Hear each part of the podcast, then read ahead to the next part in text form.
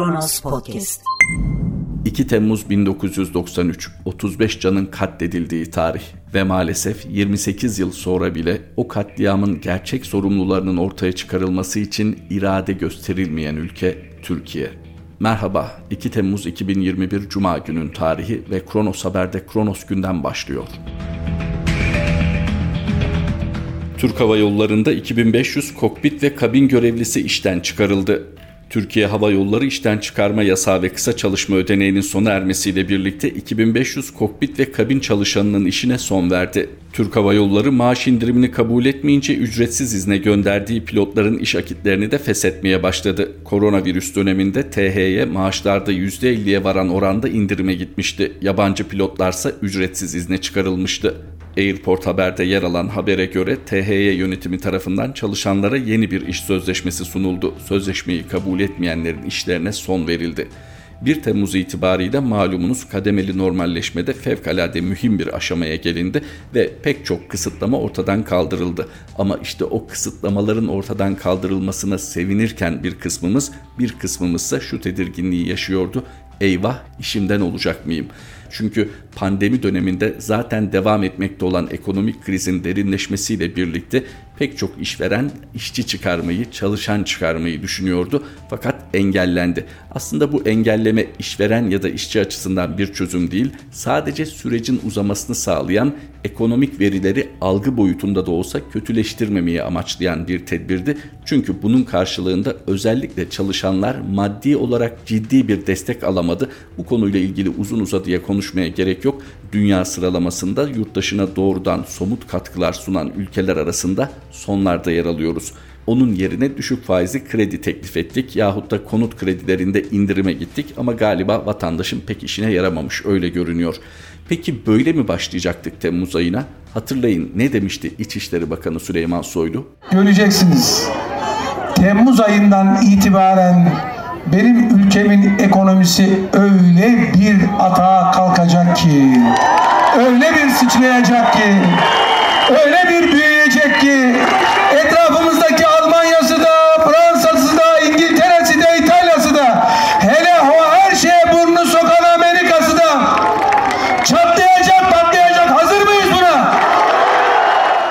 İçişleri Bakanı neden böyle konuşur? Ekonomiden mi sorumlusunuz? Bunları söyledikten sonra da uzun uzadıya Cumhurbaşkanı Sayın Recep Tayyip Erdoğan'ı öven ifadeler kullanıyor Sayın Soylu. Ama şunu hatırlatmadan geçmemek lazım bu bahsi. Devlet adamı olmak sorumluluk gerektirir. Olmayacak vaatlerde bulunmanın vatandaşa ne faydası oldu? Onlar umutlandı, meydanda sizi alkışladılar. Sonra ne oldu? Temmuz'a muazzam bir doğal gaz zammıyla ve elektrik zammıyla başladık. Akabinde işten çıkarmalar geliyor. Bu muydu Temmuz'dan itibaren atağa geçecek dediğiniz ekonomi? Uzmanlar sürekli vurgular ekonomiyi hukuktan ayrı düşünmemek gerek diye. Şimdi size aktaracağımız Turhan Bozkurt imzalı haber analizde de bu gerçeğin bir yansımasını göreceğiz. Türkiye ekonomisi buraya sadece ekonomik kriz ya da pandemi nedeniyle mi geldi? Acaba yok yere insanlar sözde terör örgütü üyeliğiyle suçlanmasa ve onların mallarına çökülmeseydi de bu noktaya gelir miydik? Çünkü devlet eliyle icra edilen bu hukuksuzluk zaten hazır bekleyen bir takım çetelerin, mafyatik yapıların cesaretini artırmadı mı? Daha da acısı devlette üst düzey görev alanlar onlarla işbirliği yapmadı mı? İşte kimler kimlerle dedirtecek bir gerçek hikaye. Sezgin Baran Korkmaz, Deniz Baykal'ın damadıyla Boydağı dolandırmaya kalkmış. Amerika Birleşik Devletleri'nin talebiyle Avusturya'da tutuklanan Sezgin Baran Korkmaz'ın kara para aklama faaliyetinin bir ayağı da Türkiye'de gözüne kestirdiği şirketleri içeriden çökertmek ve sahte senetlerle mali darboğaza sürüklediği şirketleri ele geçirmekti. Vehbi Koç'un damadı iş adamı İnan Kıracı yine Kıracın ortakları Nahum ailesi üzerinden köşeye sıkıştırmıştı. Kıraç her ne kadar 6 milyon dolar ödedim hisselerimi geri aldım dese de icra dairelerindeki resmi evrak Korkmaz'ın 45 milyon dolar alacaklı olduğunu gösteriyor. Organize suç örgütü lideri Sedat Peker kendisine ait YouTube kanalında Korkmaz'ın 4 Aralık 2020'de İçişleri Bakanı Süleyman Soylu ile görüştüğünü belirtmiş ve görüşmede Soylu'nun Korkmaz'a hakkında soruşturma var sen yurt dışına çık yalnız o şahıstan alacağın 45 milyon doların üzerine çizgi çek dediğini aktarmıştı. Bu sözlerin akabinde hadiselerin seyri ve tarafların suskunluğu Peker'i teyit etmişti. İlkokul mezunu Sezgin Baran Korkmaz'ın 550 milyon dolarlık kara para aklama faaliyetini ve bu kadar girift mali işlemleri tek başına yürütmesi mümkün mü? Elbette değil.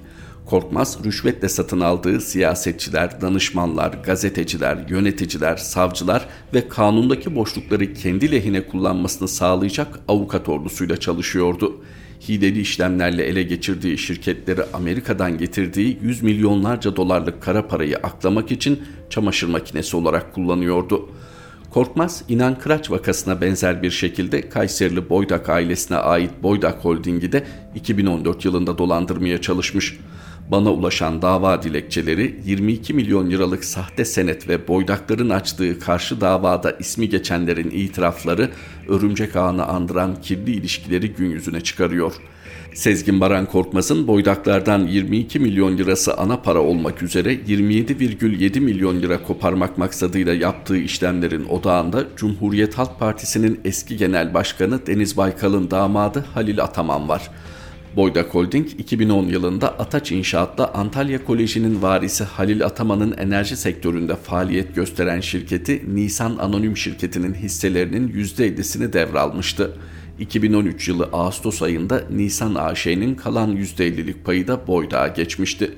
İşte dolandırıcılık hikayesi de bu devir işlemiyle başlıyor. Hisse devrinden yaklaşık bir yıl sonra 2014 yılı Mayıs ayında Sezgin Baran Korkmaz, Nisan AŞ'nin kefil olduğu bir borcu gerekçe göstererek boydakları icraya veriyor. Antalya Koleji'nin Ataç İnşaat AŞ'ye düzenlediği 19 milyon 754 bin liralık çek Ataç AŞ tarafından Sezgin Baran Korkmaz'ın Setap Anonim Şirketi isimli şirketine ciro ediliyor. Çeklerin takibi için Antalya Koleji'ne yapılan hacizde ise olmayan borcu varmış gibi gösteren ve boydaktan haksız menfaat temin etmek maksadıyla tertip edilen senetler Antalya Koleji'nin kasasından çıkıyor. Ataç İnşaat'ın iştiraki Nisan AŞ'yi daha bir yıl önce devralan boydaklar bir anda 27,7 milyon liralık borcun haciz işlemiyle karşı karşıya kalıyor bütün bu işlemlerin dayanak noktası olarak gösterilen ve Ataç İnşaat'ın Antalya Koleji'ne 22 milyon lira borçlu olduğunu gösteren senet 31 Ocak 2010 tarihinde tanzim edilmiş. Ataç İnşaat'ın borcu ödeme tarihi ise 31 Aralık 2012. Senette Boydak Enerji'nin devraldığı Nisan Elektromekanik Enerji Anonim Şirketi'nin kaşesi de olduğu için Ataç'ın ödemediği borç Boydak'a rücu ettiriliyor. Ancak bu senedin baştan sona düzmece olduğu daha sonra bilirkişi raporlarıyla tespit ediliyor. Oysa Boydak Nisan AŞ'yi 2013 yılında devraldığında şirket kayıtlarında ya da kasada böyle bir senetten eser yok. Uluslararası bağımsız denetim şirketi Ernst Young devir öncesinde Nisan AŞ'nin bilançosunu, defteri kebiri ve mali raporlarını tek tek incelemişti. Ernst Young tarafından hazırlanan değerleme raporunda da 22 milyon liralık bir senetten bahsedilmiyor. Skandal içinde skandal. Senet skandalında çarpıcı bir boyut daha var. Düzmece senetten hareketle Boydak hakkında icra takibi başlatan Sezgin Baran Korkmaz'ın avukat ordusunda yer alan Mehmet Fatih Avcı, 2016 yılı Eylül ayından itibaren Tasarruf Mevduatı Sigorta Fonu tarafından idare edilen Boydak Holding'e hukuk başmüşaviri olarak tayin edildi. TMSF daha sonra Fatih Avcı'yı kovsa da şirketin künyesinde ismi hukuk koordinatörü olarak yer almıştı. Başka bir ifadeyle Boydak ailesinin 27,7 milyon lirasına çökmeye çalışan şebekenin avukatlığını yapan Avcı, Boydakların mallarının keyfi kararlarla gasp edilmesi ve Hacı Boydak, Memduh Boydak ve Şükrü Boydak'ın hapse atılmasından sonra Boydak Holding'den bol sıfırlı maaş almaya başladı. Boydağ'ın aleyhine dava açtığı isimler arasında olduğunu ve davanın henüz sonuçlanmadığını bile bile TMSF avcıyı kanunları çiğneyerek istihdam etti. Kediye ciğer emanet etmek sözü bile hafif kalır. Senet dolandırıcılığının ne kadar planlı bir dolandırıcılık olduğunu anlamak için sadece şu kronolojik akış bile yeter. Boydakların açtığı davada yer verilen şema incelendiğinde Ataç İnşaat Anonim Şirketi'nin yönetim kurulu üyelerinin hemen hemen tamamının yolunun ortaklık veya hisse devri gibi işlerde Sezgin Baran Korkmaz'la kesiştiği hatta bazılarıyla birlikte senet sahtekarlığından yargılandığı görülüyor. Örneğin Mustafa Deniz Ak, Halil Ataman'ın diğer ortağı Lale Sarper Çalık tarafından savcılığa verilen dilekçede Mustafa Deniz Ak'ın şirket adına yetkili olmadığı halde haciz için gelen memurlara kendisini şirket yetkilisi olarak tanıttığı belirtiliyor. Korkmaz'ın şirketi Setap AŞ tarafından Antalya Koleji ve Ataç İnşaat AŞ için Antalya'ya hacize gelecek olan kişinin alacaklı vekili olarak Mustafa Deniz Ak gösteriliyor. Kimin eli kimin cebinde belli değil.'' Aynı isim gelen icra memuruna her iki şirketin yetkilisi benim, borcu biliyoruz ve kabul ediyoruz diyor. Böylece haciz işlemine meşruiyet kazandıran ve yedi emin olan AK, haciz zaptını her iki şirketin yetkilisi olarak imzalıyor. Ancak bu imza Türk Ceza Kanunu'nun 206. maddesi uyarınca suç. Zira her iki şirketin yönetim kurulu 3 Mart 2014 tarihinde 2014 Taksim 2 sayılı kararla Akın istifasını kabul etmişti.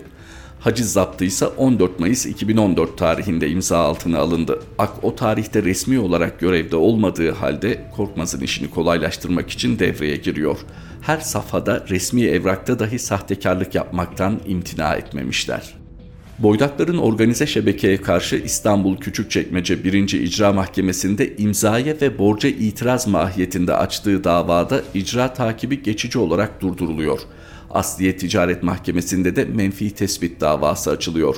Baykal'ın damadı Halil Ataman'ın 16 Nisan 2015 tarihinde bizzat mahkemeye verdiği ifadede imzayı kabullenmesi ve sözlü ikrarının akabinde Boydak Enerji hakkında verilen tedbir kararı kaldırılıyor. Tedbirin kalkması üzerine Sezgin Baran Korkmaz'ın Amerikalı Kingston kardeşlerle ortak olduğu Setup şirketi takibe başlayıp İstanbul'da ve Ankara'da yaklaşık 50 kamu tüzel kişiliği ve bankaya haciz ihbarnamesi gönderiyor. Bunun üzerine Boydaklar 21 Nisan 2015 tarihinde İstanbul Asliye Ticaret Mahkemesi'nde menfi tespit davası açıyor. Bakırköy 2. Ticaret Mahkemesi'nden teminat mektubu sunularak tedbir kararı alınıyor.'' Tedbir önce nakit karşılığı alınmış, akabinde nakdin iadesi sağlanıp teminat mektubuna çevriliyor. Bu suretle Korkmaz'ın boydaklara ait olmayan bir borç için başlattığı icra takibi fiilen de durduruluyor. 20 milyon lira gibi yüksek meblağlı bir senet varsa bile son ödeme tarihi 31 Aralık 2012 değil miydi? Madem bu senet vadesinde ödenmedi, o tarihte Antalya Koleji tarafından niye protesto edilmedi?'' Vadesinden itibaren iki buçuk yıl geçmesine rağmen hukuki işleme konu yapılmaması hayatın tabi akışına açıkça aykırıdır. Senetteki imzaları attığını iddia eden Halil Ataman mahkemeye verdiği beyanlara göre açık şekilde alacaklı Korkmaz'la birlikte hareket ediyor.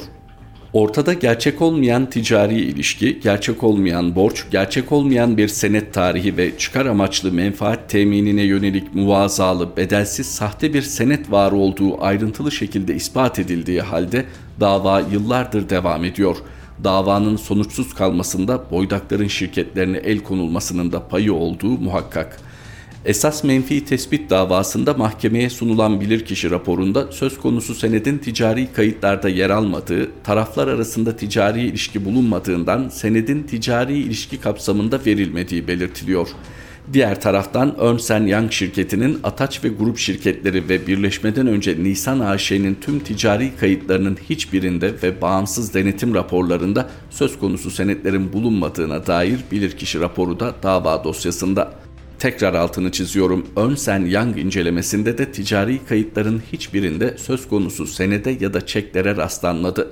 Mali Suçlar Araştırma Kurulu Başkanlığı'nın 20 Ocak 2021'de İstanbul Cumhuriyet Savcılığına sunduğu raporunda da Sezgin Baran Korkmaz'ın başta SBK Holding olmak üzere şirketleri aracılığıyla yaptığı para transferleri bankalar ve isimler belirtilerek tek tek açıklandı.